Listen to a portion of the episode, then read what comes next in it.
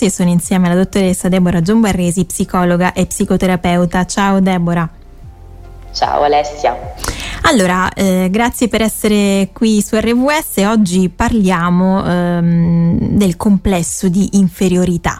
Eh, cerchiamo di scoprire di più su questo tema e intanto di cosa si tratta esattamente, Deborah. Allora, il complesso di inferiorità, i complessi di inferiorità sono quel, quei pensieri che abbiamo ehm, circa come vediamo gli altri. Esempio, ehm, gli altri sono migliori di me, gli altri hanno una vita più realizzata della mia, migliore della mia, gli altri sono più felici. Ecco, ehm, pensare che la condizione che vive l'altro sia una condizione di favore rispetto alla mia, ecco, quello possiamo eh, inquadrarlo in complessi di inferiorità.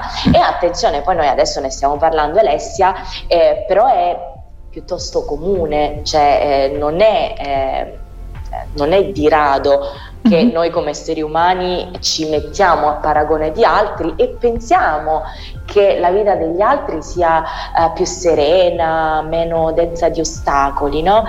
Il punto però, perché poi diventa un problema, no? Pensare che l'altro eh, goda di una posizione più agiata rispetto mm-hmm. alla nostra, perché poi mi si attivano, e lì è il problema, perché poi attivo una serie di pensieri negativi su me stessa, mm. ok? Quindi l'altra Alessia è più bella di me. Cosa sto mm-hmm. dicendo in maniera implicita? Vuol dire che io, io non sono bella, certo. io sono brutta, io non sono all'altezza, quindi è un po' tutto così. Ecco, ma perché eh, insomma si possono manifestare poi questi problemi, eh, questi, mh, mm, questi complessi di inferiorità, Deborah? Sì. Allora, mh, mm, le cause, le motivazioni possono essere diverse, le possiamo rintracciare in, diciamo in più aree, alcune relativamente all'area di personalità, no? come siamo fatti noi. Eh, delle altre volte possono essere rintracciate in alcune esperienze passate, magari in alcune memorie traumatiche. Mi è successo mm. qualcosa che mh, mm, dicono di me che io non sono come gli altri, che mi manca qualcosa, no?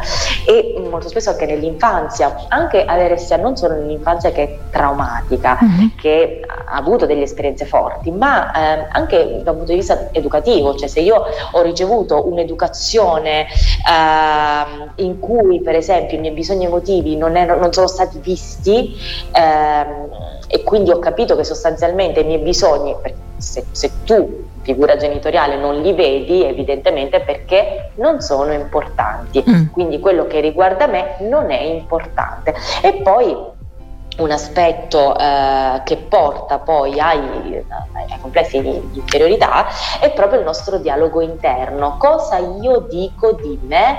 Spesso, come nell'esempio che ho fatto prima, io dico di me non sono molto intelligente, l'altro è più intelligente di me, ecco perché è più avanti nel percorso universitario, eh, io non sono brava come gli altri, ecco perché la mia collega è arrivata a ottenere determinati obiettivi al lavoro, io invece no, mm. ok? Quindi spesso deriva anche dal dialogo interno, che poi un dialogo interno di questo tipo eh, mi porta a che cosa Alessia? Anche ad intaccare le mie emozioni, il mio umore che ovviamente eh, se io non sono mai, non arrivo mai a, a, livello degli altri, ovviamente è un tono dell'umore piuttosto basso, certo. quindi eh, tendo ad essere depressa, ad avere un umore depresso. Certo, quindi tutto collegato in qualche modo, una cosa tira l'altra, diciamo. Assolutamente, assolutamente, assolutamente. Ecco, allora tra poco vedremo un po' quali sono i segnali poi che ci permettono di, di riconoscere i complessi di inferiorità, lo faremo sempre insieme alla dottoressa Deborah Giombarresi, psicologa e psicoterapeuta che è qui come adesso su RWS, sono insieme alla dottoressa Deborah Giombarresi, psicologa e psicoterapeuta, stiamo parlando eh, dei complessi di inferiorità, quindi abbiamo visto che eh, insomma si manifestano quando pensiamo che gli altri sono sempre migliori di noi, che sono più realizzati di noi, insomma che la loro condizione sia migliore rispetto alla nostra. Abbiamo anche visto che è qualcosa di, di comune perché insomma capita spesso che magari ci mettiamo a paragone con gli altri e che tutto questo diventa insomma un po' problematico quando poi eh, si attivano in noi stessi eh, dei pensieri negativi. Abbiamo discusso anche eh, delle, delle, cause mh, che possono essere magari un po' la personalità oppure ehm, esperienze traumatiche che abbiamo avuto, anche un po' il dialogo interno, cioè quello che noi ci diciamo di noi stessi. Allora Deborah, mh, mm, vediamo adesso invece quali sono poi quei segnali che ci fanno riconoscere i complessi di inferiorità. Quali sono Deborah? Allora, innanzitutto ehm, ci sentiamo molto spesso, cioè la sensazione di insicurezza mm. è una sensazione che ci accompagna per lungo tempo, ok? Durante mm-hmm. la giornata, spesso quando mi confronto, noi, noi, siamo esseri umani, viviamo con l'altro, siamo in ufficio con altre persone, viviamo eh, in contesti, in un contesto di socialità mm-hmm. e, e nella stragrande maggioranza delle attività che effettuiamo eh, abbiamo questa, questa, sensazione di insicurezza. Questo è eh, diciamo un, un, piccolo segno hm, delle mm-hmm. persone che hanno questo, questo tipo di, eh, di, complesso. Poi c'è eh, la tendenza ad isolarsi. Spesso mh, mm, chi ha un questo senso di inferiorità comunque no? sperimenta questa eh, voglia di isolarsi e al contempo mh, di solitudine, cioè è come se il vissuto di solitudine, quel senso di sono sola, sono solo, mm-hmm. eh, fosse molto presente in realtà nel nel loro, eh, nella loro narrazione.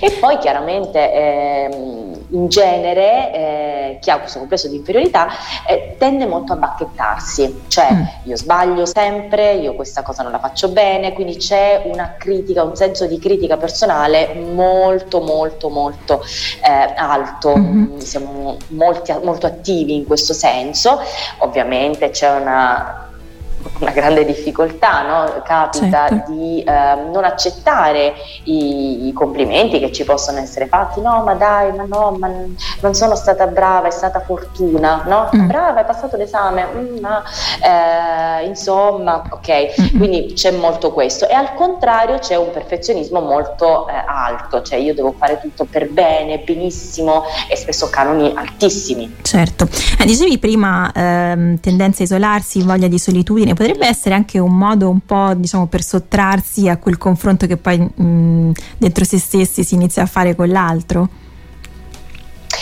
Mm, sì, ci può stare, evitare il confronto, ma sai Alessia cos'è?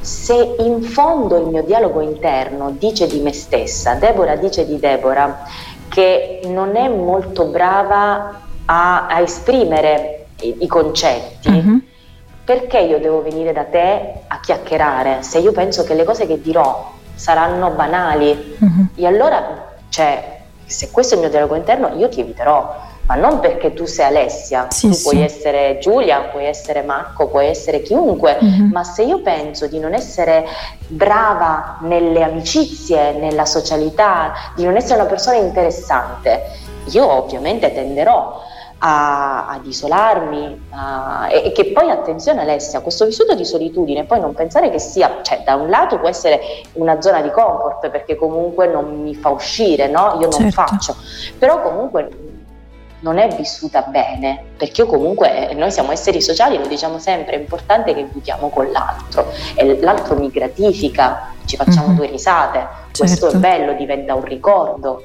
Certo, allora... Eh, quei ricordi belli. Sì, insomma che poi ci fanno stare bene i ricordi eh, quelli sì. positivi certo.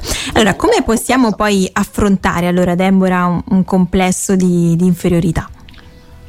Allora eh, circondiamoci a proposito di belle persone di belle persone con cui ridere che ci fanno vedere la vita eh, cogliendo tutte le sfumature positive sicuramente, eh, e qui ritorniamo, è importante lavorare su quello che ci, che, che, che ci diciamo, no? mm-hmm. io, come io mi racconto eh, le cose che succedono nella mia vita, io pe- cosa io penso di me stessa, come io dialogo con me stessa, mm-hmm. tutta quell'area è un'area sulla quale dobbiamo eh, lavorare. Spesso è più funzionale ehm, proprio perché come dicevamo prima quando si parlava di cause ci possono essere cioè, adesso tu mi vedi e ho un complesso di inferiorità, però può essere scatenato da qualcosa che è successo molto, molto indietro certo. nel tempo. Quindi magari ecco, eh, fare, delle, fare, un po' di psicoterapia ci potrebbe aiutare perché comunque c'è un professionista che ci aiuta a fare luce su determinati meccanismi e su determinati eventi che sono successi nel passato. Certo, così possiamo poi anche ritrovare il, il benessere e questo sicuramente gioverà no? in, in, generale alla, alla nostra vita, insomma, allo svolgimento svolgimento di tutto quello che riguarda la nostra vita. Grazie per questi, mm, queste indicazioni, queste informazioni che ci ha dato oggi. È stata con me la dottoressa Deborah Giombarresi, psicologa e psicoterapeuta. Alla prossima Deborah. Grazie Alessia.